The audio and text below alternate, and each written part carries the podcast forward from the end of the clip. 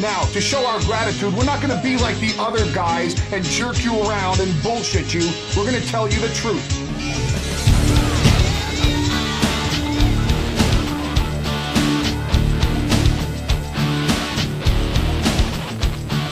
Shane Douglas is the man who ignites the new flame of the sport of professional wrestling.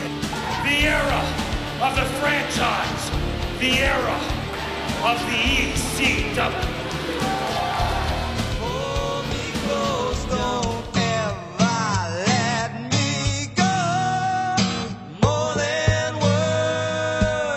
Oh my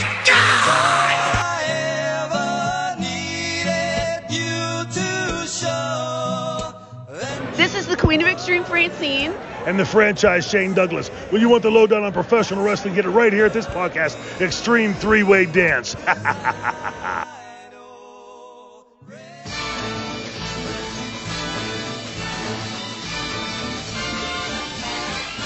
It's the most wonderful time of the year. With the kids jingle belling and everyone telling you be of good cheer. It's the most wonderful time of the year. It's the hap- happiest season of Talk Connection Podcast Network listeners, welcome to the most extreme menage a trois violence you'll ever experience here on the ECW Extreme Three Way Dance Podcast. And as always, myself, Maddie, Jenny are here to take you through the history of ECW. And friends, we are about to wrap up yet another calendar year here tonight on episode 68. How you guys feeling? Well, I'm struggling a little bit, if I'm being honest. Mm. Uh, I just saw uh, Maryse in a beautiful dress on an episode of Raw, and it has made me just um, totally realize how disgusting I am as a human being and uh, completely inferior. So, you know, just dealing with that, Mm. She was extremely good looking. right? It's like, what? It's like, why do I even try? Like, like that exists. like, what? I would say it's more likely that she's the outlier, though, and not you. Yeah. I know, but still, it's I don't know, it's demoralizing. Well, look, you know, it's like me playing basketball. Like, I'm in like the bottom 90th percentile in the world. Mhm. you know, and you know Kevin Durant is in like the top one percent. I don't Mhm. get demoralized watching him play. I know my role. No. I know I'm the, I know where I rank compared to Kevin Durant. Some people are just in the top one percent. Well, look, you you did you did to be in the recover. top. You did recover faster from an Achilles injury than he did, so there is that. I See? did, and uh, I think it was me and Cam Akers were the quickest back in history. But, um, but you know, Maryse is in the top one percent of like women in the world, so Yeah. it's okay. It's fine. It's fine. It's totally fine. You'll be okay. I bet she's never seen every episode of ECW Hardcore TV. though. Uh, See, there you go. You don't think they Take check them out? that. no way. You don't think they're watching them on a Monday at 8 a.m.? I don't think so not with all those kids. Uh, Mm, that's true. Miz, Miz isn't many extreme enough. He has to leave the room. It's a whole thing. It's true. Yeah. Well, listen, we are extreme, and we're here to wrap up 1996 and begin 1997 on our podcast journey. Uh, it's crazy, Matt. Like, you know, thinking back, 1996 when we started it, you weren't even on the show. Right. Like, you know, so much has changed for us. Peacock didn't exist as the home of wrestling. Uh, it was still W Network when we started in 1996. So it's it's been quick, but it's been a while all in the same. You know, hmm but uh, it's exciting to be here. Oh, for sure. Uh, we're getting into 97, which is a massive year for ECW. I've said that before, and uh, looking forward to Mm. diving into it for sure. What are your thoughts, Jenny, on wrapping up another year? Um, I'm a little scared because you guys have alluded to a lot of changes that are coming our way, and as we know, I get pretty attached to this sort of thing, and I don't know that I'm ready for that stuff yet. But th- it is sort of fascinating to watch the promotion evolve as I have. So I am hopeful about the next evolution of the show. Yeah, I think we're still going to retain retain the heart and soul of ECW as we know it. I, I feel like the bigger changes, it's a lot of growth and change here. I feel like the bigger Mhm. changes matter more like like 98 when they start to get a little more polished. Yep. Mhm. Yeah. Into 98, 99. I- I think into for now, 99, yeah. I think 97 we're still pretty gritty and like Mhm. underground feeling. It's I, I think we still got a little bit of time. Yep. It, more later in the year when we start to see a little bit more attrition pop up as well. Like that's when more of it happens. But Mhm. I think for now, at least the first half of '97, we're we're gonna still have some. We're not gonna lose that love and feeling quite yet. Okay, good. Mm. To quote a song in a movie that just had another movie come out. Hmm mhm. Really good movie. Mm-hmm. Uh, all right, why don't we go ahead and dive in then as we start to move to the end of 96. We're going to open with the December 10th, 1996 episode of ECW Hardcore Television. We open with a quick highlight from December 7th at the ECW Arena. Would have been my 16th birthday, big occasion, where Raven defeated Sandman in a barbed wire match to win back the ECW title. Hmm. Uh, we get our opening animation. Joey Styles in the nest confirms it's true. We have a new champion in Raven. He's now two-time champion. Joey walks us through the history of the ECW title, all the changes since it was created by Shane Douglas in August of 1994. We didn't get stills from Saturday of the barbed wire battle. Lori and Tyler Fullington were ringside, but they got escorted out and had to pass by Sandman. And Joey believes that was a plan by Raven to make Sandman have to see them. Uh, the match was a bloody war with Raven, and uh, after he won through uh, going through a table with DDT to regain his title. Were you guys surprised to open to Raven winning the title back? Uh, Mhm. and did it make you think? Did it make you think that Sandman's win really only occurred because um, of Raven going to rehab? Right? Like I'm guessing they Mm, wanted to mhm. keep Raven as like an unbeatable champion until he finally loses, and Mhm. this was just a plan because I would think they probably didn't know how long Raven was going to be out. I think if they knew he'd be back this quick, they might have kept it on him Mhm. um, and just said he was off wherever. But I'm guessing that it was open ended, and they figured, okay, well, we better play it safe. it's the only thing that makes sense. Yeah, you. Right, I right. think you hit the nail on the head. I mean, Sandman was champion for what all of five weeks. So I mean, I I think that that makes perfect sense to me. That yeah, uh, Raven only lost it because he had to go away for a bit, and they didn't know. They they didn't know if Raven was going to be out for six weeks or six months, so they got to cover their ass. Right. So I do. I, I do sort of hate that we don't get to actually see it, the match, mhm. the win. Mm-mm. Um, we get it in these flashbacks. I don't know. We're a little spoiled with what we've been able to see thus far, so I don't like, Right. especially because that match looked really good, Mhm. like my type of thing. So, um, I hate I don't get to see it, but It's probably out there somewhere. Um, yeah, I, I would imagine. I had to track it But down. in our journey, sadly, we're living off of clips. Right. First match of the night features Devon Dudley and his buddy Axel Rotten taking on the Gangsters. Devon's in the ring with Axel, ranting about staying out of his business, but he's cut off by the Blue World Order theme as the mm-hmm. insiders head out.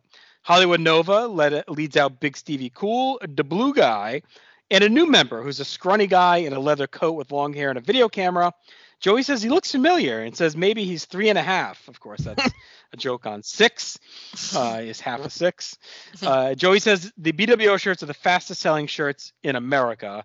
And uh, Matt, correct me if I'm wrong, but I, leave, I believe three and a half is uh, good old Rob Feinstein, correct? Oh God, is it really? I didn't know that. I believe it is. I'm Oh, pretty God. sure. He ends up getting a new name. Uh, three and a half does not hold. Um, but I'm pretty sure it's uh, uh, old Uncle Rob. Oh, Uh, boy. nice. Yeah, I'm pretty sure it's him because he was doing the ECW videos, right? Remember they've Right, referenced him a few times. Mhm. Mhm, Right. Um, yeah, it's him. It's Feinstein. So uh, there you go. Probably not the best place to expose a guy like that, but No, here we no. are anyway. Yeah. Uh, Joey says Extreme Bingo Night was advertised by their friends at Atlanta on national TV, and he thanks them for it. So that must have been a dig, I'm guessing, on somewhere on uh, television. The blue guy holds up a bingo card as a as a gag there. Uh, we get some NWO style camera work, kind of cutting into three and a half's camera, black and white. Stevie, which is just is a great, uh, just a great dig. He calls Axel Ian, uh, which is really funny. uh, and Axel just gives him like a glare. Stevie says Axel is even fatter than Blue Meanie, uh, and then Dudley attacks and we're off. Axel and Devon are all over Stevie and Nova, but then the gangsters come out for our actual match. The uh, usual gangsters plunder war here as things are spilling out from the ring immediately. Jack and Dudley end up on the stage where Jack pile drives them. Back in the ring, Axel's already bleeding as he mounts a quick comeback of Mustafa using a chair and a sign. Jack scales the nest, dives off, and puts a sliced up Devon through a table with a splash and a great looking spot. Axel pedigrees Mustafa, but Stevie breaks it up with a Stevie kick. We clip ahead to the gangsters finishing Axel with a new Jack chair off the top. Jack then puts on a BWO shirt to celebrate and wraps us up. Uh, So this is pretty standard, not much to it, just a couple bumps. The gangsters are rolling. Dudley and Rotten are kind of sputtering. Like I think we're due for something new with these guys, at least Dudley for sure. Uh, and the BWO just kind of keep interfering and stuff to get over their NWO vibes that they'll pop up anywhere uh, at any time, Jenny. So I went a star and a half on this. Just it was pretty standard ECW stuff. Yeah, I mean it's fun, um, but like you said, pretty standard. And um, I went two stars mainly for the bumps, like you said. Uh, that table one was pretty sick. Um, uh, why did he put on the shirt at the end, Maddie?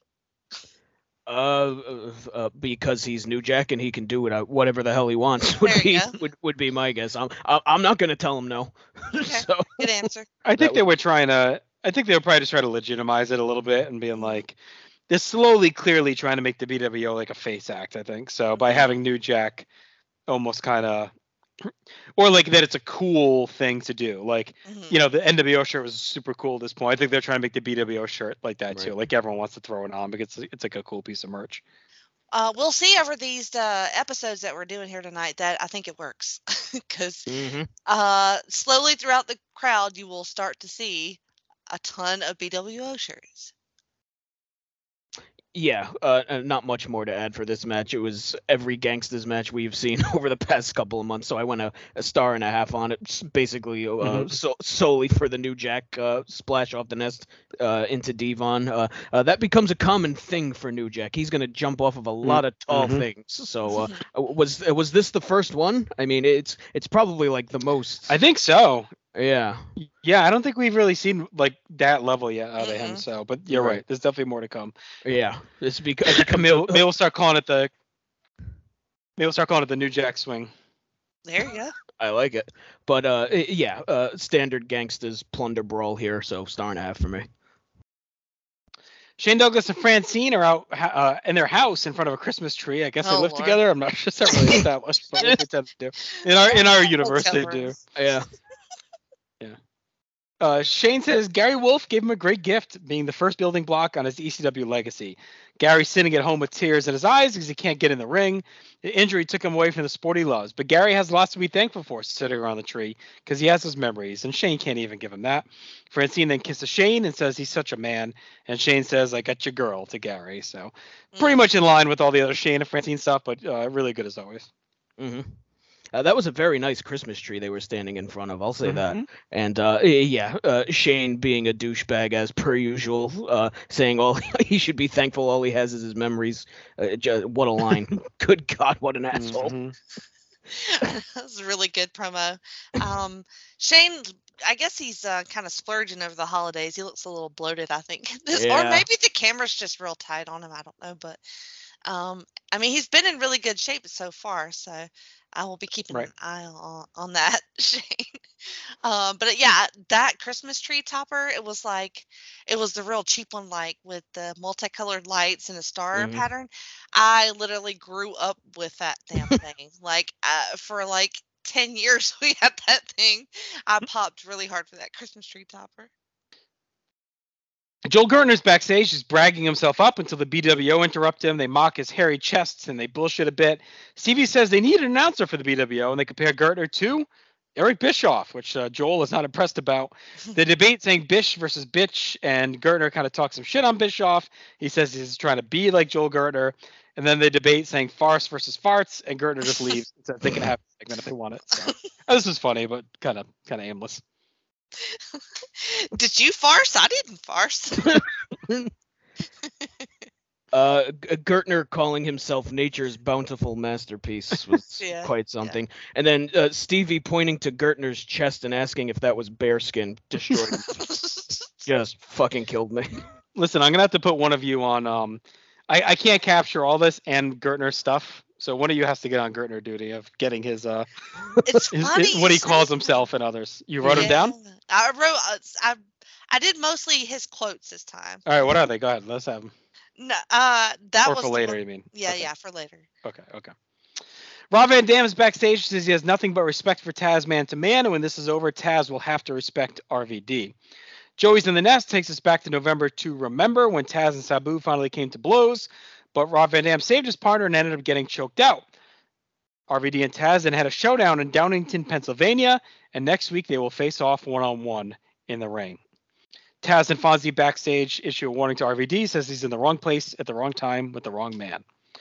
Joey's into the nest. In comes Chris Candido. He seems to have a cold and some chills. He uses Joey's handkerchief, which is funny, and says, uh, "This is all because of Kerwin Sil- Sil- Sulfates, uh, which I think of Kerwin Silfies the dirty E, but he says Sulfa Sulfatitis. Oh no, he says Kerwin Sulfatitis. Uh, it says cold, but a jab at Kerwin Silfies the director for WWF. He said he can't wrestle, so his match got canceled. He promises the fans he'll be here next time though at the Holiday Hell Tour. Candido asks Joey if he can be an analyst for this next match, as he's teamed with both guys in the past. Joey obliges, but Candido's just hacking all over him. So, uh, besides but butchering that uh, disease, any uh, comments here, you guys, on this few segments up until our match? Uh, I, I'm still trying to get a read on this guy. Uh, I can't tell if he's just going to be goofy guy the whole time, Mhm. or this is like a ruse. Uh, I mean, I've seen him wrestle and he's pretty sharp. You know, I don't. He he doesn't wrestle like a comedy, but then all his promos and shit are like this. So I don't know. I'm a little bit lost on him as a character, Matt. Yeah, uh, I thought Joey was great during this, just cringing and ducking every time Candido was hacking up a lung.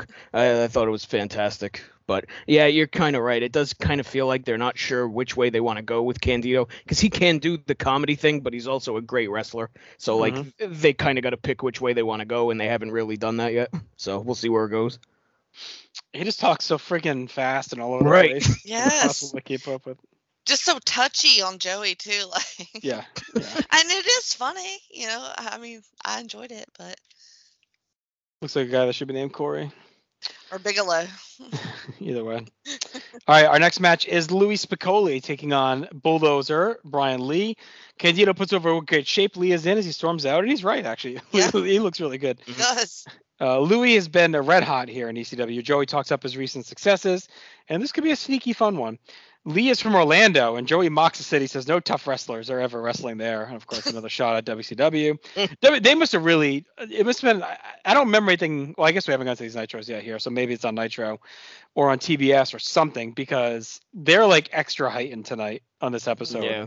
taking shots at WCW, and that reference to the bingo hall thing. So they must have said something that really pissed off Right. Heyman or whatever um, on TV. Um, so they, because I feel like they're really coming in hot on this episode.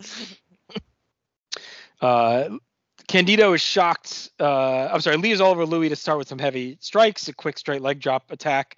Louis steps up to him lands a shot, throws the ref, but Lee loads his fist and slugs him in the eye. Candido's shocked about what's allowed in ECW, and I actually thought his chemistry with Joey pretty good during this match. Lee keeps pushing, punching away. Louis bleeding. Lee slings Louis outside and then heads up top, but stops and climbs back down. Candido shits on the fans rooting for garbage as Lee resets Louis against the railing. He goes up top, loads his fist again, leaps off and slams into Louis with his fist. Lee drives Louis into the crowd and batters him with a chair toward the merch table, which gets destroyed.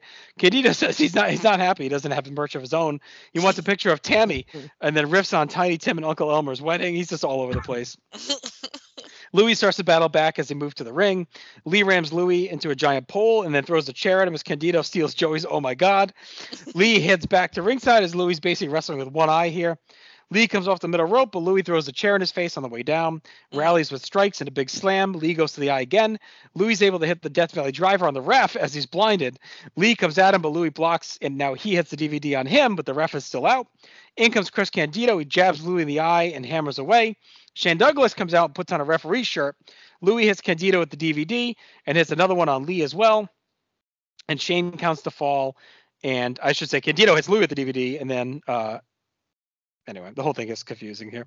Shane is, counts to fall yeah. laughs. Mhm, mhm. Uh, Louis celebrates. He's blind, like he won. Yes, Louis had the DVDs, but Shane counted. Uh, he wants his hand raised, but then he realizes the ref was Shane, and they start to throw down. Lee comes in, hits the primetime slam on Louis, and Douglas counts that fall, and then all three beat the shit out of Louis until Pitbull 2 comes out and makes the save, but he gets swarmed over as well. Lee ends up chokeslamming Pitbull 2 over the top through a table, and all three celebrate in the ring. Uh, it was a pretty good match. It was hard hitting, had a pretty fun flow. The bloody eye stuff was really good too. It played right into the story. Uh, Candido was awesome on commentary. I thought the post match was good. It's really looking now like we have a new he- heel stable on deck uh, with Douglas, Candido, and Lee. It's a good use of Candido here, I think, to put him with let him be kind of the annoying little rat who can work his ass off in the ring for Douglas and Lee be the big bodyguard. So I thought it was a pretty good pairing. Uh, I thought Spicolli looked great too, standing tall, uh, hitting anyone he could until he finally gave out. So I thought this was a really fun match and post match Matt. I went two and three quarters. Yeah, I, I enjoyed this a lot too. Uh, two and a half for me. Uh, wasn't necessarily expecting blood in this match, but it added to it, so I thought that was really good. Uh, I- I, thought the finish was maybe a little bit too cute for its own good. Like you said, it got a little uh, confusing just trying to keep up with what the fuck was going on. But Right, I, right. I, I, I think it, it did end up working overall, given that you have a new heel stable here. Uh, Pitbull too, with the choke getting choke slammed every time he gets choke slammed through a table. Like I feel like he's going to die or break his back or something. Like it always looks like it's just the fucking worst bump someone has to Mhm. take. It's just brutal looking. But uh yeah, uh, solid match here. I think with a with a better or maybe a more concise finish, I would have gone a bit higher. But uh, two and a half for me, as is Jenny. Yeah, I kind of like the fuckery at the end, though. Um, and it makes sense to me now as putting Candido, like you said, with these guys. It's it's an interesting mix of the 3 Mhm. Um, because Brian Lee is like really good in this match. Mhm. um, and so is Louis. Um, pretty great chemistry, just automatically. I was I was very surprised. Um, and Louis' acting was really good in the match too. I thought with the blood and and the ref thing, and oh, when he notices uh, that the ref is actually Shane after he wipes his eyes, uh, he was really good. Um, the suplex through the merch table was sick. Um, I don't know. I just really enjoyed the entire thing, and I did uh, two and three quarters as well.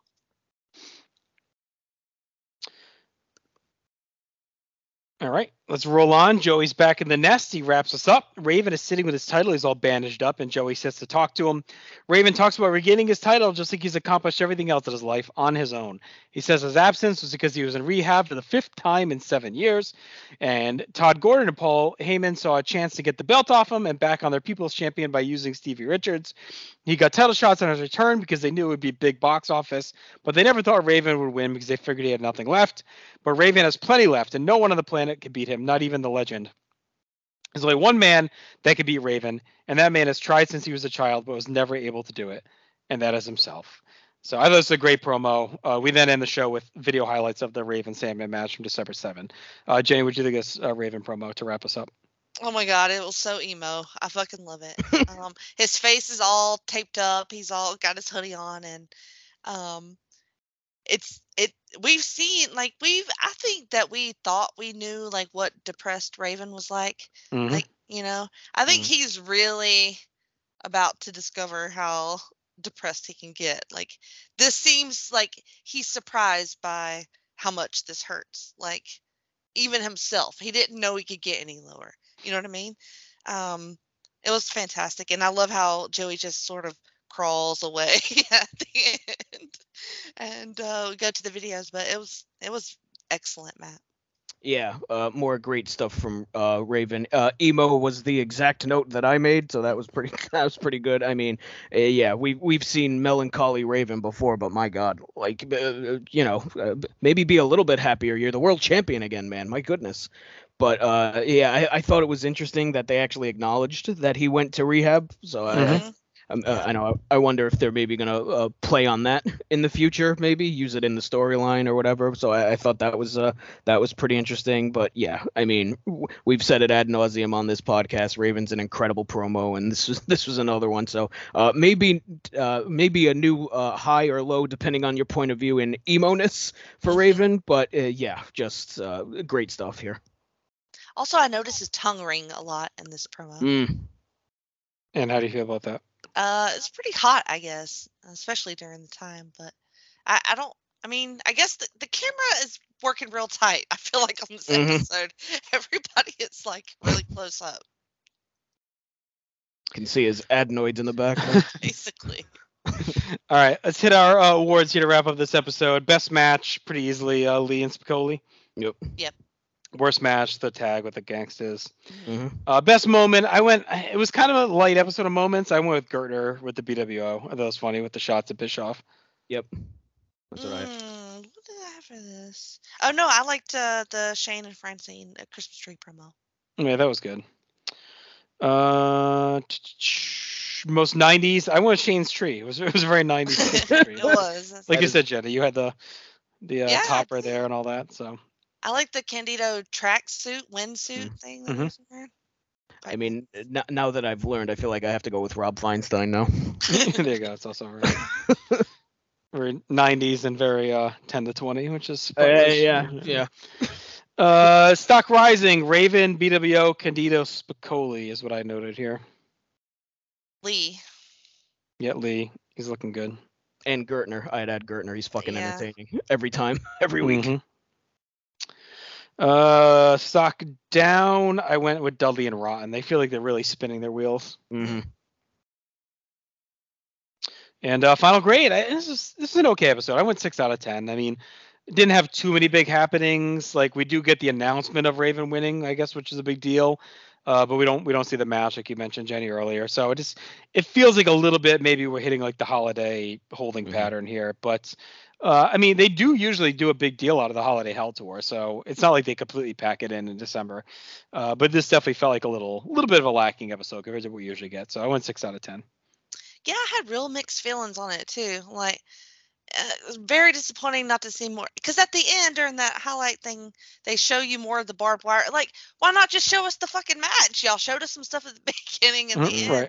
Just show Right. the match on. T- That's what y'all usually do. I've sat through so many episodes watching replays of shows that I've already seen, and now they stopped doing that on TV. I guess. Anyway, um, I'm a, I was a little bit more disappointed, so I'm gonna do five and a half. Okay. Yeah, yeah, I went five and a half on it too. Uh, I mean, it was still technically fine, but I mean, compared to some of the other stuff we've watched, yeah, it's definitely like a five and a half. Might as well be a two in my book. The way things go play around here, so Okay.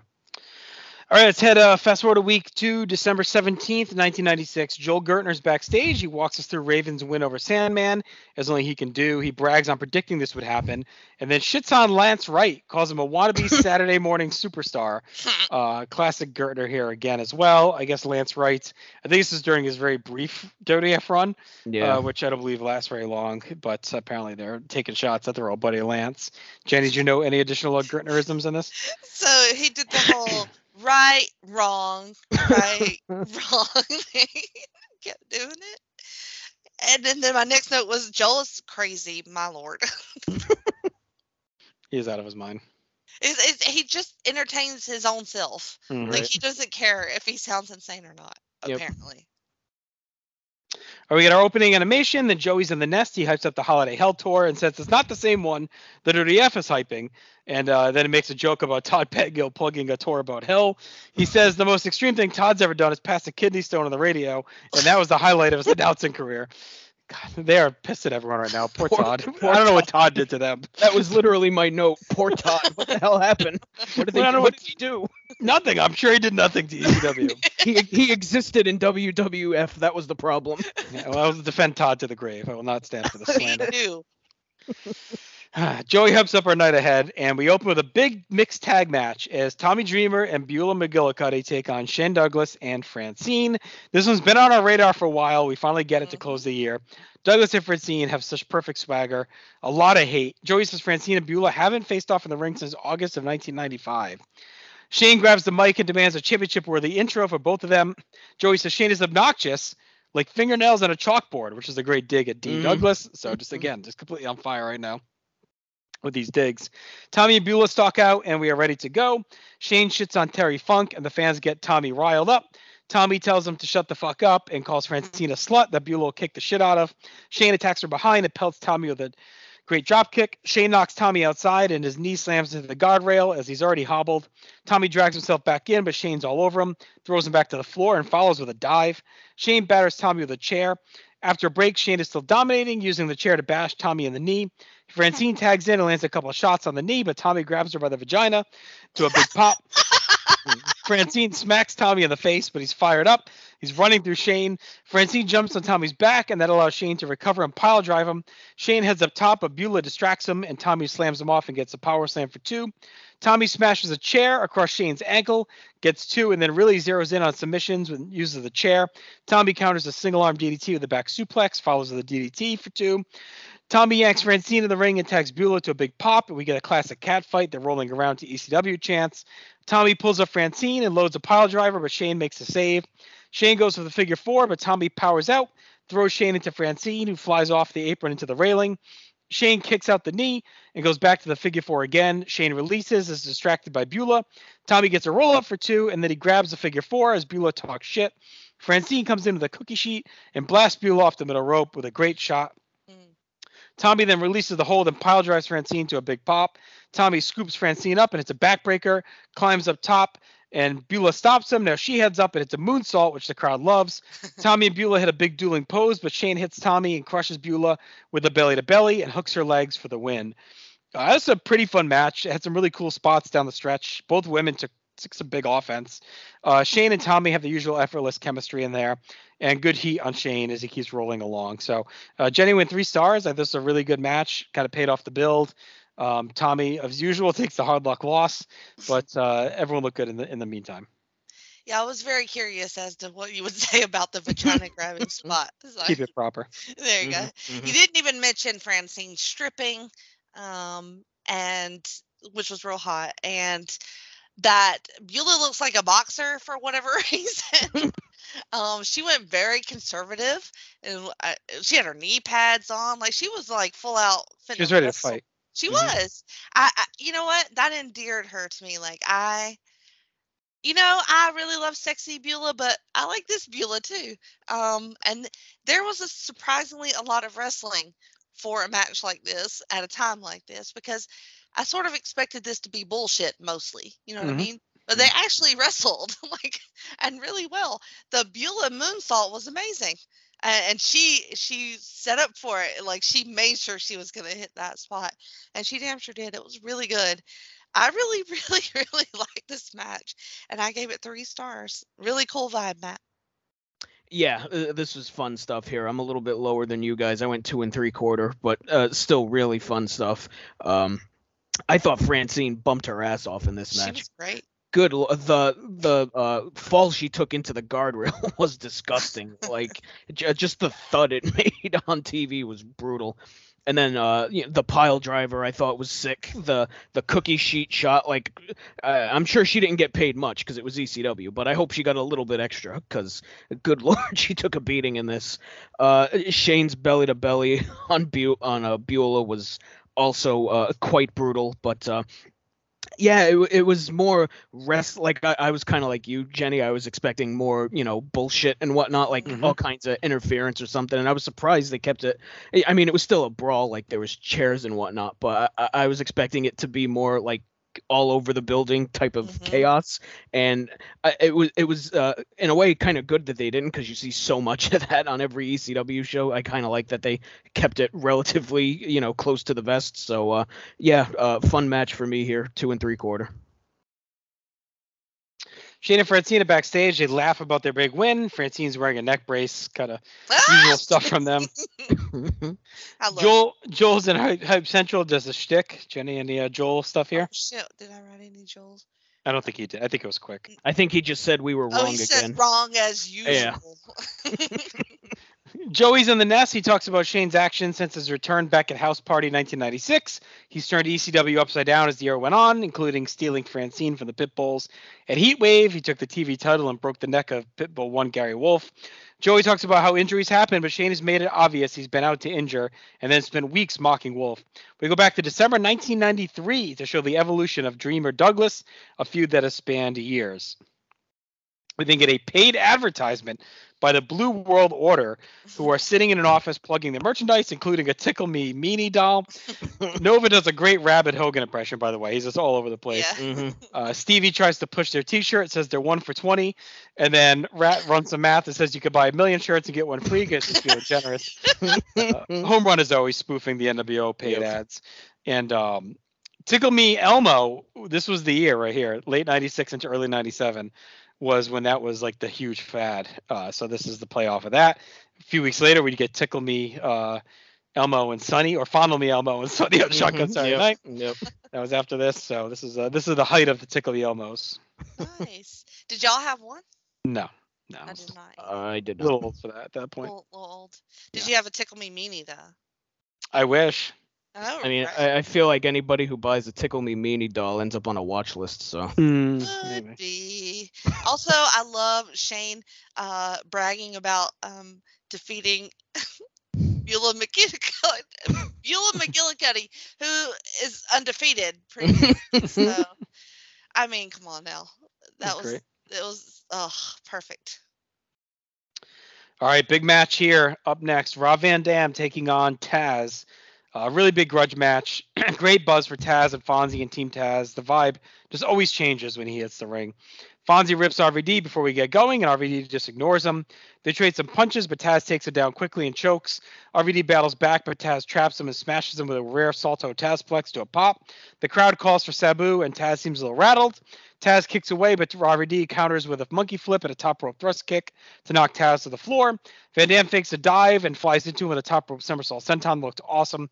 Back inside, Taz stomps away, but RVD gets a sunset flip for two before Taz mashes him with a clothesline. Taz slings him outside and follows out and shoots him into the steel. We head back inside. Taz snaps RVD over the T-bone and a Northern Light suplex for two. RVD comes back with a leg lariat and a super kick and heads outside, grabs a chair and bashes Taz in the head. RVD then shoots Taz to the corner and just whizzes the chair at his face as he comes back out, which looked awesome. RVD drop kicks the chair into Taz's face, but Taz throws it back at him, takes him down, and starts flailing away. RVD grabs a chair and spikes it on Taz's face and drills him with a Van Daminator for two. Really good near falling spot. RVD kicks away, but Taz stops him with a sick release German, grabs a Tazmission, and takes him down to the mat. RVD fights up to his feet and hits a Russian leg sweep, but Taz won't let go of the hold. RVD again powers up and kicks off the corner to a roll up for two, but Taz keeps holding the hold on and then hooks the legs on the mat until RVD eventually passes out. Uh, match was a little clunky, and then they got it figured out, and it really started to hum. The suplexes all looked awesome. Uh, RVD had a ton of fun chair offense in there. We got a stiff throwdown toward the end, which felt super real. Uh, and RVD showed a lot of guts. He just couldn't close out, and Taz uh, just keeping that hold on through all the different uh, reversals. Looked really cool. So I went three and a quarter on the match, Matt. I thought it was a pretty good main event, and continues to, to get Taz over heading into as Ward Sabu. Yeah, uh, I really like this a whole lot. I went three and a half on it. I, I just thought I, I thought they had great chemistry really from the out from the uh, the get go. We saw it a little bit if you remember. They had that fan cam footage probably from like a couple weeks Mhm. prior to this or so, uh, Yep. where we we saw the chemistry a little bit, and I thought uh, a full match really showed just how good they are. I mean, it, there was just so so much great stuff. The suplexes Taz was throwing. I thought RVD, uh, you know, like you said, started off a little bit sloppy, but once he got locked in, he really got locked in, and it was just they were off to the races at that point. Uh, a pretty quick match too. It was like 10 minutes long, which was I think perfect for what they were doing here because they were really throwing bombs for the entire 10 minutes. Mm-hmm. So uh, yeah, uh, just a super fun sprint here. Three and a half for me, Jenny.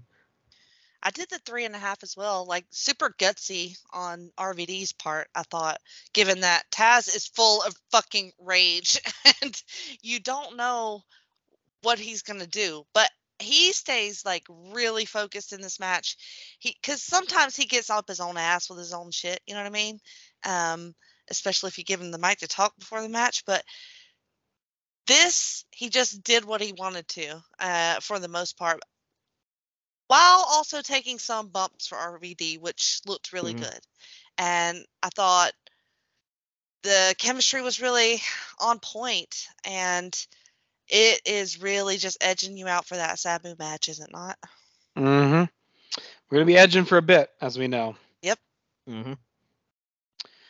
All right, let's do our awards. Uh, best match, Taz RVD. Yep, Yep, easily. which is one of those hard luck bad worst matches Yeah. in the mixed Right. tag, which is still pretty good. Yeah, Uh, best moment, I went with Beulah's moonsault. I thought that was really cool. I had that for best as well. Oh, I'm debate. Uh, I'll go with uh, Dreamer's pile driver on Francine. I thought that was oh, sick. that was good.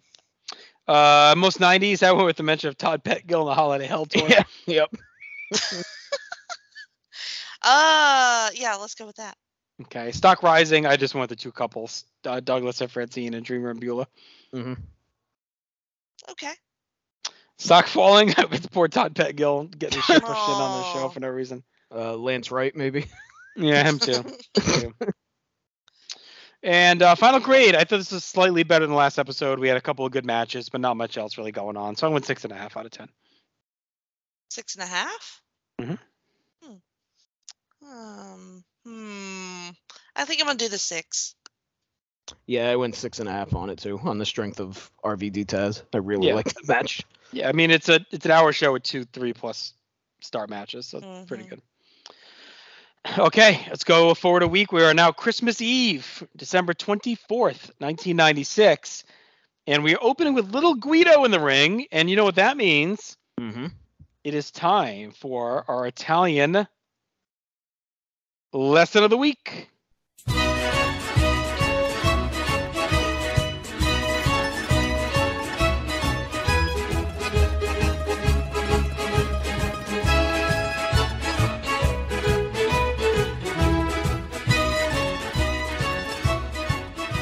Excited?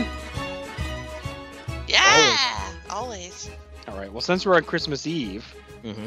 I figured I'd pick one maybe kind of close to something to do with it. Santo Caso Mare di Cristo. Oh Good God. lord. I'm not hooked on Italian phonics. I can't say that. Santo Cazzo Mare di Cristo. Holy fucking Mother of Christ. Uh, I gotta learn that though. Yeah, I know. Mm-hmm. I gotta see it written out.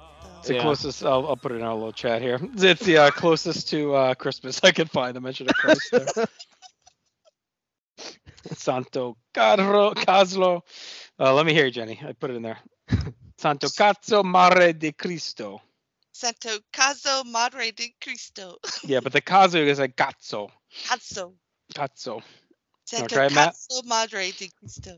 Santo Cazzo Madre de Cristo. There you go. Very That's good. good. Look at Mare.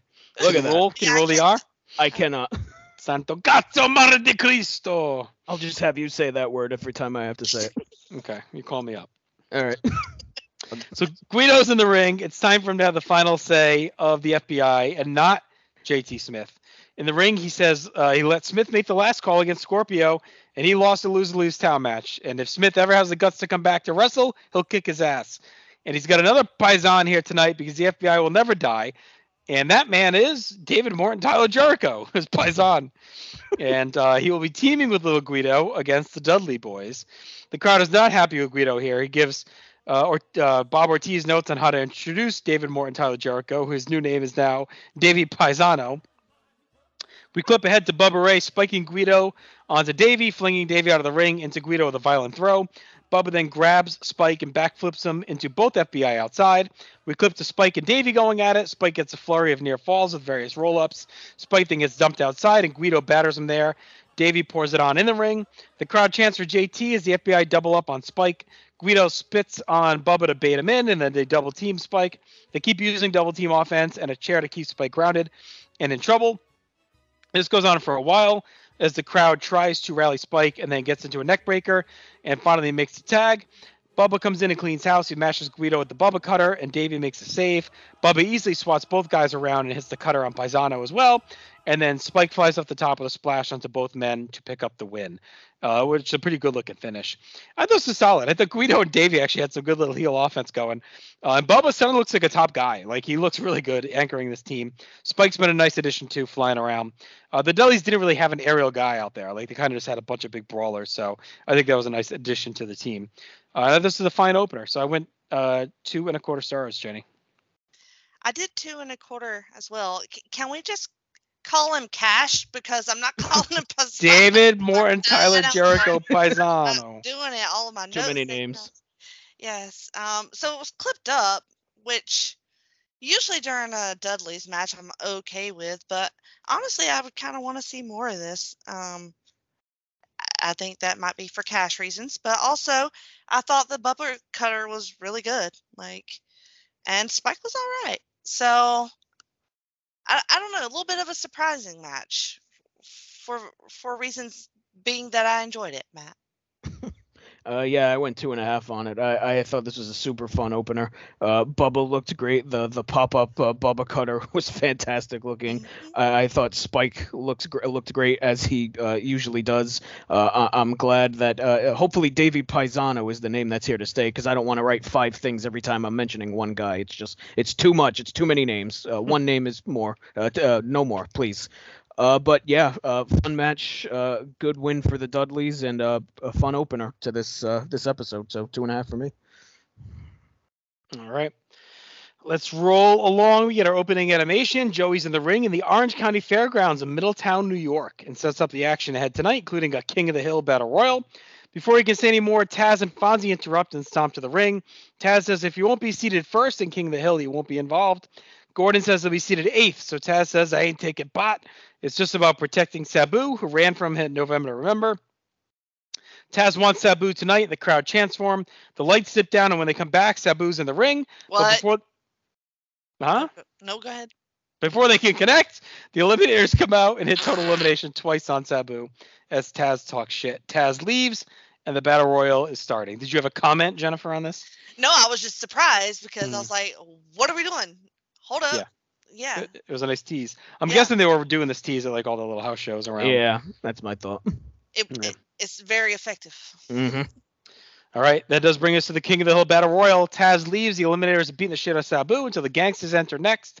They go right at their rivals. They're in street clothes for this one. It's a good vibe, fitting for New York. Taz leaves with Fonzie. The Eliminators start to take over. They beat up both Gangsters with total elimination. Suddenly, they're controlling the ring. They eliminate Mustafa and New Jack. Van Dam is in. He helps his partner stave off the Eliminators. RVD has on a singlet but checkered dress pants on the bottom. What is Very he odd look. Thinking it was Is it- giving me like fits. It was like he was thought he was going clubbing after. I don't know what it is. It's, a, it's an I- odd I got decision. nothing. They battle for a few until newcomer Balls Mahoney uh, from Nutley, New Jersey shows up and goes after Saturn. We get a you fat fuck chant for poor Balls. I mean, just, really, it just exists. Uh, who helps Sabu on Saturn? Pretty basic stuff. Spike is in next. He goes at Saturn. RVD and Balls throw down in the corner. Joey takes another shit on the Dirty F Holiday L Tour. All six guys are trading blows with Saturn hitting a Tiger Bomb on Sabu. Little Guido's next, and Spike gets eliminated after a total elimination. Bubba's in right after his brother's eliminated. The ring is filling up. Bubba scoops Guido up and throws him to the floor at a pretty ugly Oh. bump. Sabu's taking a real shit kicking. His balls eliminates him. Uh, but then Bubba shoves balls out. Nobody is protected in this thing at all. Like all the big stars going out. The Eliminators are Mhm. dominant. Candido's in next. He greets the Eliminators and they work together on Sabu. The crowd calls for Sunny as Sabu starts to fire back up and almost throws Candido out. Primetime Brian Lee is in next. He goes right at Bubba. The crowd chants rest in peace to Brian Lee. Uh, as Joey says, Lee, Candido, and Eliminators are all rumored to be part of Douglas's new triple threat. Candido eliminates Kronus and Lee chokeslams Bubba through a table on the floor. Douglas is in next, and Joey says we'll finally get these answers about his new alliance. Shane has the same pants on as RVD, uh, so I don't know what's going on. Must have been I a thought maybe they, deal. s- I thought maybe they swapped them, uh, like backstage when RVD got eliminated. Like, is that positive? I- like he said, I need some pants. I don't have any street clothes. Give me your pants. it was very odd. two for one deal on ugly ass shit. It was really weird. I Uh, love that y'all noticed that. It just popped me because I didn't know if I would be the only one to notice that. it was odd. Shane helps Candido against Sabu, uh, then works with Lee. They beat up Saturn. Sabu is still hanging in the air, but he's really taking a beating. Tommy's in next. He has a chair. He goes right at Shane, who dives over the top rope and runs away. Tommy's battling everyone in there. Sabu hits Air Sabu on Lee. Tommy's a madman. Uh, the crowd's calling for Beulah. Devon's in next. He attacks Tommy. Sabu gets a hold of a chair and smashes Saturn with it as he gets pissed and comes firing back. Devon takes a nasty chair shot but hangs on. Sandman's out next. He goes to Saturn. All the stars are in this match. Lee dumps Saturn, ending a strong night for him. Spicolli enters next. It goes right at Candido and eliminates him right away. A really nice revenge spot there. Mhm. Lee dumps Tommy and then Louie as well as we whittle back down. Lee's been dominant throughout the match. The BWO come in as a team through the crowd, and Joey says they all share a brain, and that with them and Lee, Raven's Nest is in good shape. Stevie eliminates Devon with a Stevie kick. The BWO takes over, but Lee steps up and takes out and Nova at one swipe. Stevie hits a Stevie kick on Sandman and wants to dap up Lee, but Lee kicks and chucks him out, leaving just three men in the ring. Sandman charges Lee, but he ducks and dumps him, and then Sabu drills Lee with air Sabu to win the King of the Hill, going bell to bell. Uh, this was pretty fun. It was a unique setup that we don't really see a lot of in ECW. It was interesting how they didn't really protect anyone either. It's just like big stars going to get tossed randomly. They didn't give a shit. Uh, some good feud stuff played out as well. Nothing major angle wise. Lee, Saturn, and Sabu looked the best, and everyone got a little bit of shine in this. So I went three stars, Maddie. That was a pretty good outing, pretty good match. Uh, we got the debut ball, some different stuff working on in here, and uh, yeah, I enjoyed it. Yeah, uh, I went two and three quarter on this. Uh, I I find battle royals kind of tough to rate because like it's such a different thing than, than what you're kind of used to seeing when rating a normal match. But I still think what they did here was perfectly fine. Um, it must have been like uh, 10 degrees at the Orange County Fairgrounds because everybody I feel like was wearing some sort of winter garb whether mm-hmm. it was you know Taz dressed like a newsie or Tommy Dreamer coming in coming in with a leather jacket. I think Bubba Ray was wearing like a, a knit cap of some sort when he came to the ring. So uh, and I, it looked like they were waiting outside. Like I think that door that they were coming in through oh was, yeah it could have been. was the door to the outside of the building. That's what it looked like to me. So quite the entrance. Uh, no locker rooms at the Orange County Fairgrounds. Uh, uh, Balls Mahoney. Uh, I, I, was uh, very happy to see Balls Mahoney. Uh, I, I, popped for balls, is, is, what I'm basically saying.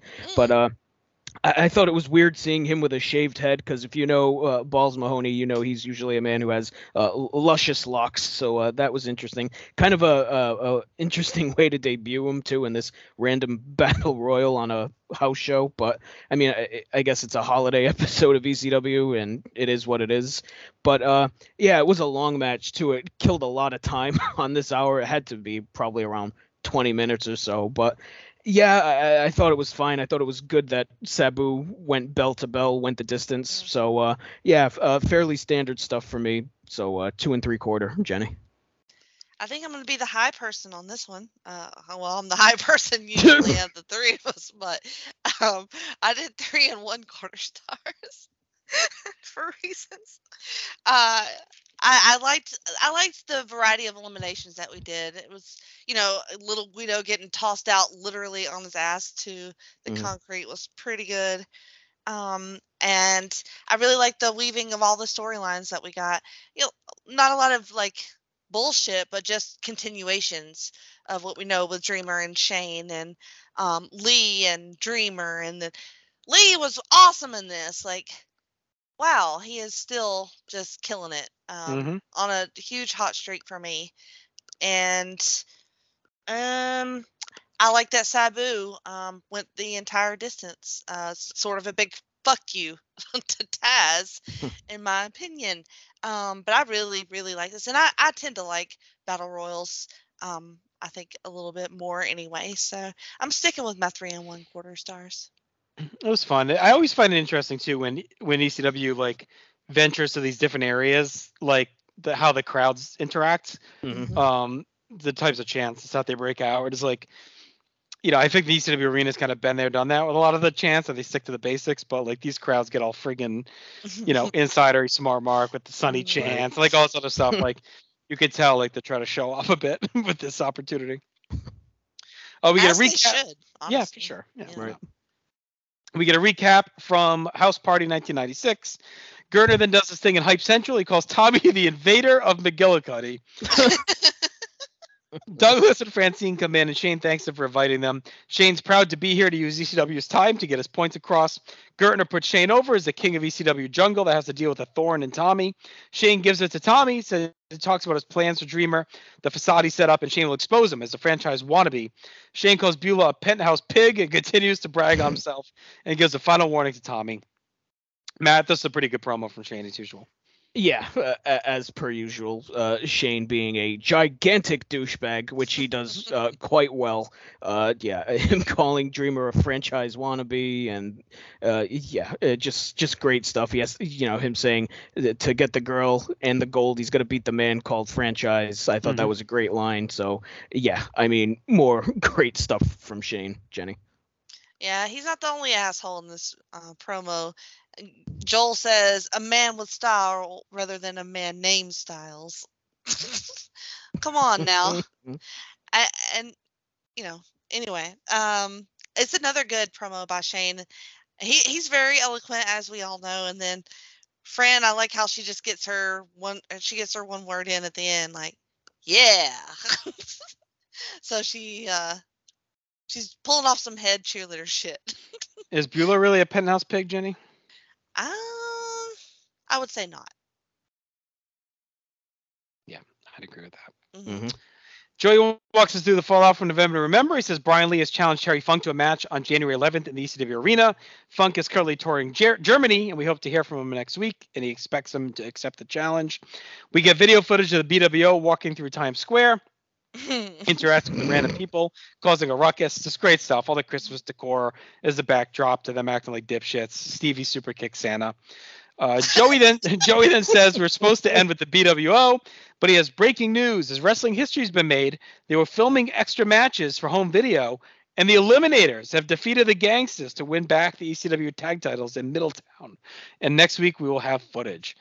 Uh, all right, what did you guys think of the the BWO? But also, Jenny, what did you think of like for the second straight out of Mm. or second out of three? Like we have this title change, um, just kind of randomly thrown out here and like not built up, just like kind of randomly, you know, put out there.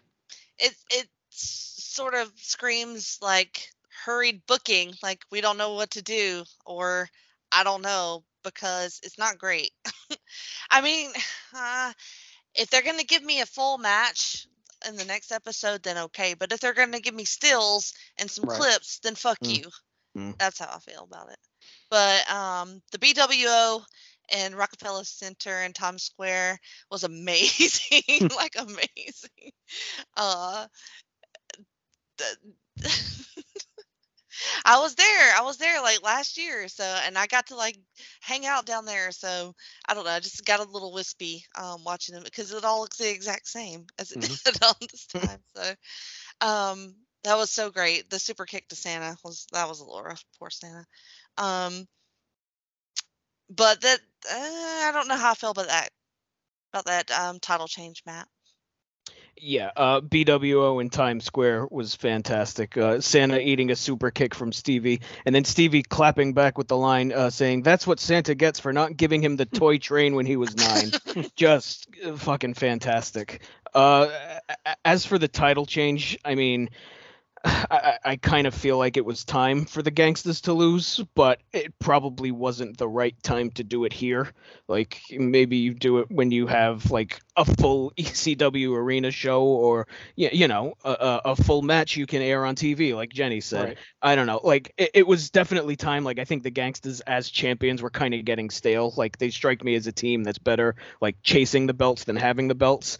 But uh, I don't know. I probably would have saved the match for the ECW arena than to just do it at a random house show in New York. So it, it was time for the gangsters to lose, Mhm. but not necessarily here. All I can think about is they're trying to do the old like, eh, like these shows mean something, so you should go kind of thing. Mhm, You know, mhm. like, hey, just because it's Middletown, not the arena at a big show, like shit can happen.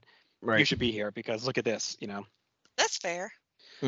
And I think too, like there's some big stuff coming in '97 for them. Not only just a pay per view, but you know some more exposure opportunities. That I feel like they really see the Eliminators as being like the best team. Yeah. So I think they want to just get the belts back on them. Now Mhm. that doesn't mean they couldn't just do it on January 11th at the arena on the big show. Like fine, but I think they just have other plans and shit lined up. right. Um, so they wanted to just get the belt on like the team they could showcase when it came time for it. All right, final awards in 1996. Uh, best match, King of the Hill. Yep. Mhm. Worst match, Dudley's FBI. Yep. Yep. Best moment, uh, Sa- Sabu answering Taz's call. Like you didn't really like, you know, Jay, Mhm. like you said, didn't really expect that to happen there. No, that was amazing. Yeah, uh, I I will give a shout out to uh, Stevie super kicking Santa. Yeah. But yeah, you should probably go with Taz and Sabu. Most 90s, I just want Balls Mahoney. Yeah, uh, he is very 90s. I like it. It's the idea of Balls Mahoney. Uh, Stock Rising, Bubba Ray, Sabu, Saturn, Lee, and the BWO. I like it. Yep, that sounds good. Mhm. And Stock Falling, I went. I just want JT Smith, who feels like he's being marginalized by the FBI. Yeah, yeah. Might be Uh, time FBI might be going out behind beyond uh, him. I would add Santa to that list. Santa. Yes, poor Santa. Yeah. Uh, by the way, coincidentally enough, it was Balls Mahoney who played Santa Claus just the year before Mhm. this during live Oh, television. so Nice. there you go. Uh, final grade. I have this to the worst so far. Of the three we've watched. This one really felt like it was kind of mail in a little bit. Um, So I went five and a half out of ten. Just kind of a holiday special. You, you know, when they when ECW goes to the King of the Hill, you know that they're just trying to like fill out the time, like it, like kind of whatever. Um, so I wish it was a King of the Road match instead, but mm, I, I like this all right, so I'm gonna do the five out of ten. Yeah, I, I went five on it. Uh, the definition of a holiday episode of wrestling TV. So that's it. 1996 is in the books. We have one more episode we're going to cover tonight in a moment, but uh, Matt, like, what are the three things that pop out at you of 1996 ECW? Like, what's what's been the three things? Oh boy, uh, I, I would say the Raven Sandman saga Mhm. is, is probably way up there, probably number one for me, honestly. Just how personal shit gut with that feud and how back and forth it's been with you know Lori being involved and Tyler being involved. I, I just think that storyline has been you know really it just stuff you really didn't see at the time. I just think it was so wild to be watching that when you look at what WCW and WWF were doing at the time. Uh, then I would probably say uh, everything involving Shane Douglas. I think Mhm, has, been incredible. I mean, I, you you could make an argument that he's been number one. I, I wouldn't necessarily disagree there, but I, I just think. eh, I mean, he's had two four and a half star matches for me, which you know, when I joined this show, uh, I would not have expected that out of Mhm. Shane Douglas. So, uh, uh, just uh, his '96 has been incredible, and all the sh- shit he's done, and just uh, this will be the third time I've- I've said it tonight. Just how much of an incredible douchebag he is. It's unbelievable. And then uh, three. Uh, if it was, you know, maybe a few months ago, I would have said the Gangsters Eliminators Mm. stuff, but that's really fizzled over the past couple of weeks. So I, I think I will go with the Taz Sabu saga, as Mhm. even though they haven't had a match yet, I just think the way they just keep building and building and teasing, and how they've been able to build this match up for you know going on, you know, almost two years at this point. It's just it's wild to see, and hopefully it, it ends up, uh, you know, they end up nailing the finish of it. So yeah, I, I think uh, that would be my top three for sure. Well How about you, said, Patty. Yeah, I mean, honestly, that's the list. Like, you honestly picked the exact order Mm-hmm. and everything. I mean, like, I mean, trying to think who else is even. I mean, the Eliminators I do love, and my love of Perry Saturn um, has very much blossomed over the year. So, I would add them in the mix, maybe. Yeah, I would say the evolution of Taz is like the biggest one for me. Um, becoming like this, you know, killer wrecking machine over the over the year. Mm. Uh, I think I think Shane Douglas coming back, wiping the stink off of Dean Douglas and becoming like just this amazing heel. I also think though it's a big story for me is the transition of the promotion. Mm. Like if you think back to early '96, and I, you came in at a good time, Matt. Because to me that's like almost a delineation point was that big ass Extreme Bash show. But like Mhm. you think back to that, and who was still around? It was like Cactus Jack, Rey Mysterio, Juventud Guerrera, Psychosis, like all these people that were still here. Mhm. In early, Public Enemy was here to start the year. You know, like and then think of how much you know turnovers there there's been, and like how the promotion hasn't missed a beat and how it's Right. continued to hum along. Like to me, Mhm. that's the story. It's like they shed all these incredible talents and still just like find new ways. And one other guy, you know, if I had a, a fourth, I guess would be like if you looked at January '96 and where like Stevie Richards was Mm. As like a- like a real just goof lackey, hmm now leading like this red hot stable out of nowhere. So like his evolution has been pretty wild to see. So um anyway, if there's one thing that for 97 Jenny you could you could will will into existence, what, what is it? I would will uh, Mikey Whipwreck some Hmm. fantastic matches and Mm. maybe let him talk, you know, because Yeah, he's I really have not hired him Yeah. at all. Um, it, it's my greatest hope for the future at this point. Yeah, that's that's a good one. And honestly, Mikey has been pretty disappointing just because they're not using him. And I mean, I, I I don't remember him just kind of falling off the card this fast. Like I feel like he hasn't done shit in like months at this point. So I I think that's a real good one. But another one too is, eh, you know, I'm kind of curious to see where they go with this whole Terry Funk thing. Like, is is he gonna be Uh, you know the Terry Funk of old, or are you going to start? You know, I mean, the guy's 54 or 53 or mm-hmm. 54 at this point. So like, are the wheels going to fall off, or, or can he still hang with guys like Raven and Shane Douglas and Tommy Dreamer and Sabu? So I, I think I think that's going to be interesting to see over the next year for sure. And I I hope he's good because I love Terry Funk and I want to see him have good matches. So Yeah, for me I would say like I wanted I want success for that pay-per-view. right. Mm. right? So they they can really get a foothold. Um, and you know, I know it's the risk of going from underground to maybe too polished and popular, but they deserve it for the work they put in. Like that hitting is like a huge payoff, and just think of the patience they've exhibited with Taz and Sabu, like saving it for that show. Right. Right. Right. All right, let's wrap up with our final episode, January 2nd, 1997. We open with the closing of last week's show. They saw the Blue World Order invading New York City. We then get our opening animation. Joey's in the nest. He talks about the big tag team title change as the Eliminators have regained their titles from the Gangsters during the Holiday Hell Tour. The Gangsters had held the belt since August 3rd, the first ever four way dance. We get clips from there. We then see the final seconds of the Middletown match where the Eliminators won back their belts. Mustafa was reluctant to part with his title, but New Jack was able to get it to hand it over to the new champions. The Eliminators held up the Gangsters' hands, but walked away quickly, pissed off. Backstage, the Eliminators cut a pretty generic promo, clips of Total Elimination playing alongside them. They read off all the teams that they've taken out over the years. So, uh, Matt, any thoughts on this opening stretch here, uh, focusing on the Eliminators becoming tag team champions?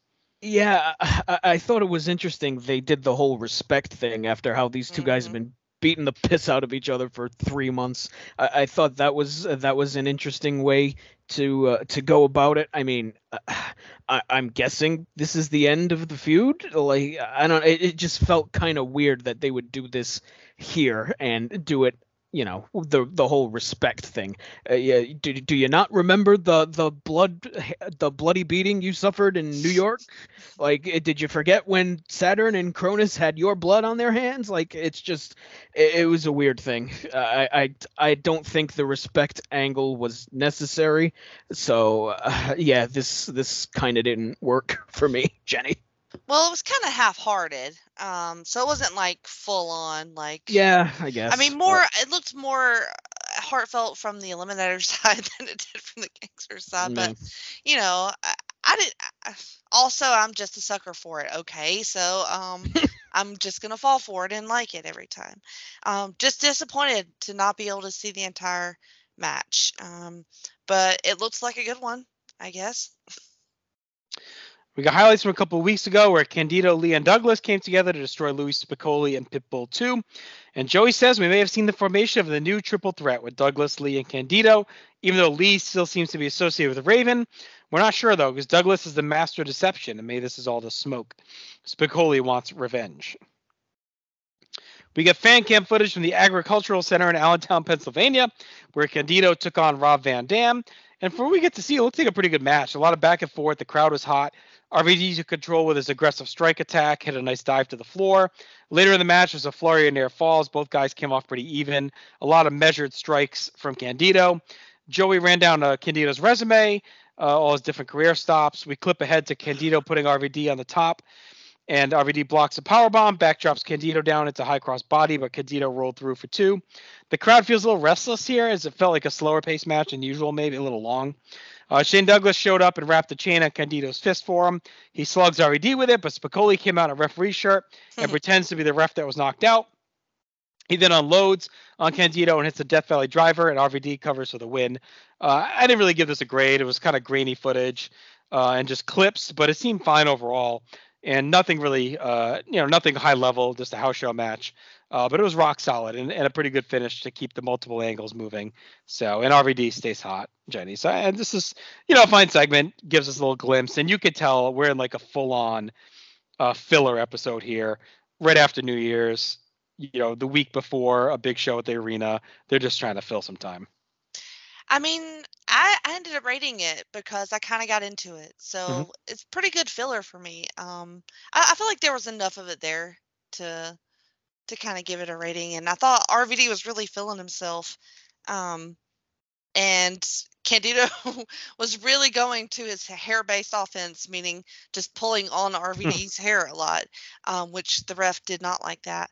Um, I don't know. I sort of really liked this match from what I saw, and I really liked um, Spicolli running in um, in his ref shirt at the end to kind of get a little a little payback. Um, so I like that a lot, and um, I like RVD at, in this thing that he's doing right here. Like because when he was first here, we didn't really know what he was about, and he wanted to be an asshole to Sabu, but now he's teaming with Sabu, so he's more babyface definitely against uh, Candido if we have that ever in ECW anyway. But I like him and what he's doing in ECW right now. So I don't know. What do you think, Matt?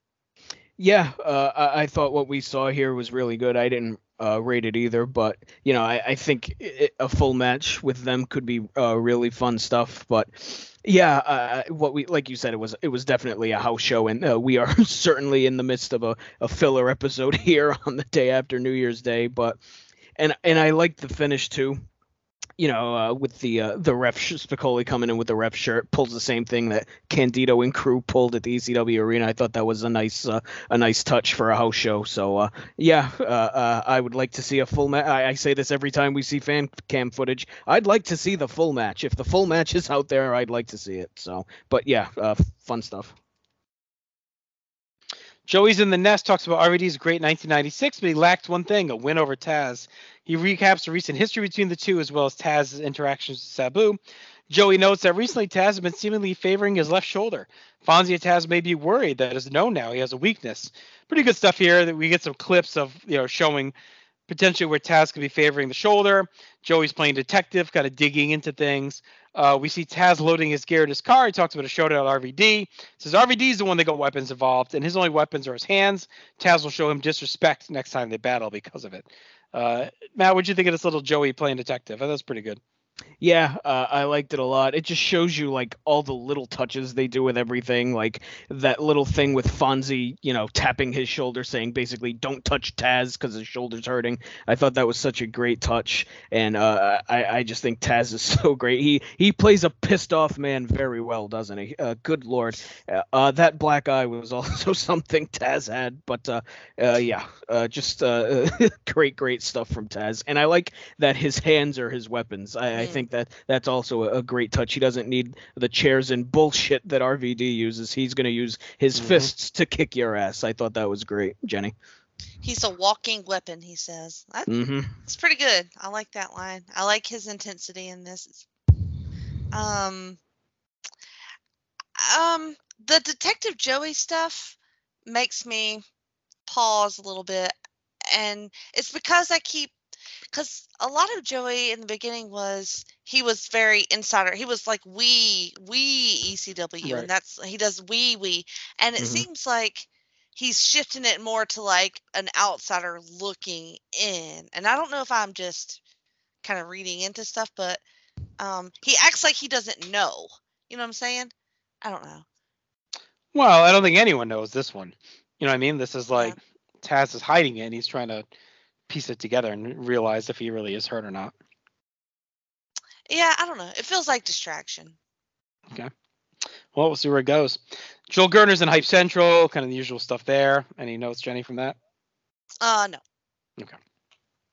Joey's in the Nest. He informs us that 20 years after losing the NWA World Title to Harley Race in Ontario, one of the forefathers of this style of wrestling makes another go at it. On January 7th, at the ECW Arena, Terry Funk returns to take on primetime Brian Lee. Douglas and Francine backstage talk about their huge 1996 and everyone they took out on their way. In 1997, they'll start with Tommy Dreamer as public enemy number one. Dreamer wants the gold, but he can't have it because it belongs to the franchise. Joey then talks about Shane's big 1996 as he didn't duck any challengers, ended up leading to his issues with the Pitbulls that would occupy much of the back end of the year. Includes Francine's double cross, the TV title getting traded, and Pitbull one's broken neck and attacked by Douglas. And we get a lot of clips here to fill out things. Um, any thoughts on that before we get to our last match? Um, no, it's just we're getting real like recappy. We're getting Yeah. like y'all said, filler yeah, yeah, they're for filling. sure. They're filling. Yep, they are killing time. I mean, the things that they're recapping is good. Like, Mhm. I'm interested in it, but it's like, all right, like I know, like I already heard this, I already know what's up. So, move along. All right, let's get to our main event, and that is Mikey Whipwreck taking on Raven. So pretty big match Ah, something. Okay. Golden opportunity on tap. Lori Fullington is with Raven, the gold back around his waist. Joey pops in from the nest and says this match is from Middletown and has had interesting results. We get a lock up to start as Joey says this is Mikey's first match back since the Eliminators hurt his shoulder. The BWO show up in the crowd. The fans get fired up. Lori looks on angrily as Raven cranks a side headlock. Joey says Raven is distracted by the BWO and the crowd, and he does seem thrown off by how over they are. We clip ahead to Mikey stomping away, but Raven DDTs him for the win. Just nothing, just clips. Uh, Joey says Mikey was pushing it to be in the ring so soon with a bad knee. Uh, I don't know. I thought it was his shoulder. Now he's hurt, has a hurt knee as well. Uh, needed a medical waiver just to wrestle tonight. Lori attacks Mikey as Sandman comes in, but Raven's all over him. He drops him with a DDT, and then Lori canes her ex. Mikey tries to save, but Raven takes him out. Raven then DDTs Sandman again and breaks the cane, but Sandman recovers and DDTs Raven and leaves with his title. There's all story stuff. Raven and Sandman continue to be in this war. Uh, Mikey was just a side piece to this, and just uh, just an angle more than a match, Matt. Yeah, not much here. It was all angle. Uh, I thought Raven looked in great shape here. I thought he looked really good. Uh, I- I'm glad Lori uh, practiced uh, caning people. Be- uh, and she did a better job of hitting Yes. Sandman than she did in November to Remember. She didn't whiff 17 times like she did there. Good lord.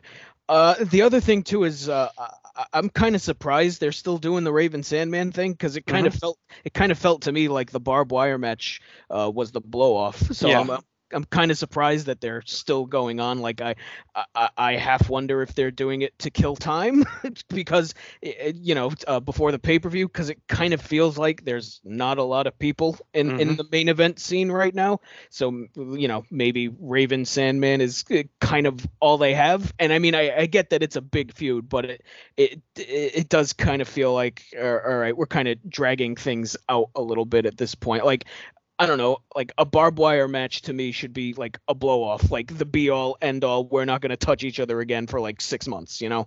And, and maybe that's just me, but uh, we'll see where it goes. I thought that was interesting. But yeah, uh, I mean, it, we saw like maybe 45 seconds of a match here, so I didn't rate it at all, Jenny. Yeah, I am with you on that. Uh, just dragging out poor Mikey here, who probably jumps at the chance to have a, a match with Raven, but also gets his ass beat like unnecessarily because, like y'all said, this should be kind of done for a little bit. I don't know. Um, I don't know. I just had I had weird vibes on this. I don't, I don't know. Maybe, I, maybe I'm feeling what Raven's feeling. You know, like the BWO is getting a little too big for their britches. So, Hmm. uh, so he takes his frustration out on Sandman. But I like the caning, so I'm there for that. But I didn't rate it either. All right, and that brings it into our episode here tonight. Let's do our final awards. Uh, really, no matches for best or worst. Mhm. Um, I know you graded the RVD match, Jenny. So Yeah, yeah, that's This best, but Yeah. uh, best moment. That's my Lori caning Sandman. Mm, hmm. Yeah, we'll do that. Yeah, that that seems right. Most '90s and with the fan cam. Let's do that too. Uh, Gertner said he was handpicked to host the Today Show, so I feel like the Today Show is very 90s. So go. I'll go with that. Stock Rising, Eliminators, Douglas and Candido, and the BWO. And peaches. And Peaches. Right. I didn't really have any stock falling. I didn't. I didn't think anyone really stood out tonight as down. No, no, Nope. not really. All right. Uh, this sounds crazy, but this might be my lowest rated. I think ECW Yeah. episode. I mean, maybe there's one or two out there lower, but I went three and a half. Um, Mm. there's really nothing happening here. It was all clips. It was the epitome of a filler show, getting them through the holiday, getting them up to the doorstep of their next arena show. Um, this really felt like, yeah, just not a ton going on. Completely agree. I did four out of ten. Yeah, I uh, I, I went three on it. Easily the worst episode I've watched. And I think this one even aired like a little off date because we we had December 24th, Mhm. and then we'll start our next episode with January 7th. right. Um, so this felt like maybe it really was just like a filler to throw out there, hmm airing after the holiday, not airing on New Year's Eve kind of thing. So I think they just probably dumped it off. Um, so that's it. 996 is in the books. We've opened 1997. We'll be back in two weeks' time with the next four weeks of television in 1997, and that'll bridge us uh, through to Crossing the Line again, our next big show that we'll be covering. So be a lot of fun there. Uh, Matt, anything going on you want to talk about?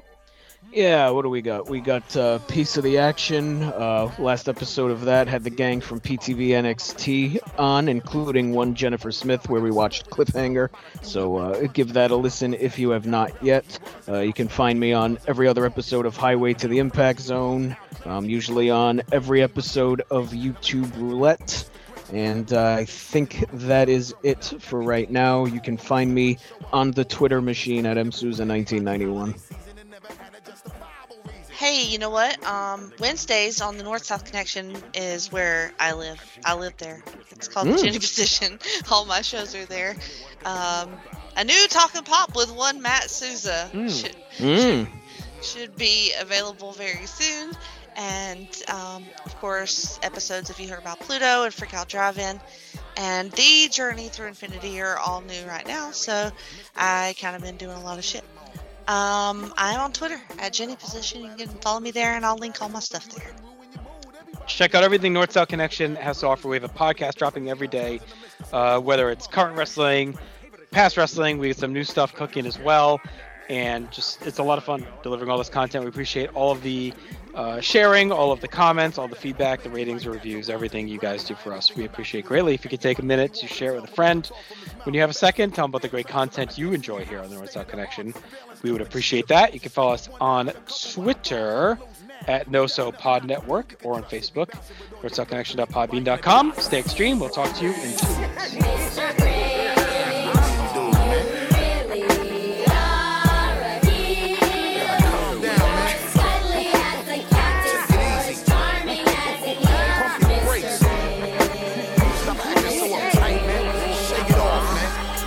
Come around, safeguard your things. You better safeguard your money, safeguard your blings. You gotta safeguard your crib, safeguard your G's. Gotta safeguard the stash and the car keys. You gotta listen up to what we talking about here. It was better when the Grinch was never coming around here. Time after time again. Never mind, he already took the liquor out your honey again. He already quick to try again. It's still a gift another way and give you all a different style again. While you stacking and you trying to swell, you best believe Mr. Grinch scheming. Duke stay conniving. Yeah, yeah, yeah, he stay scheming when you thinking he not looking over your shoulder, peeping everything that you got. Busta Rhymes, I will get you too. Relax, Duke, you need to chill. Something wrong with you. About one of the meanest cats I think I ever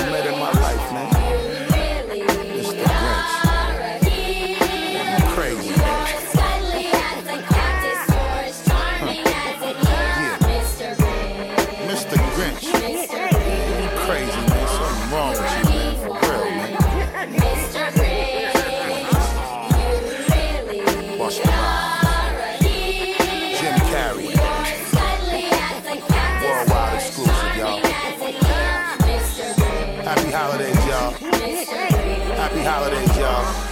I want to give a shout out to the west side of Whoville.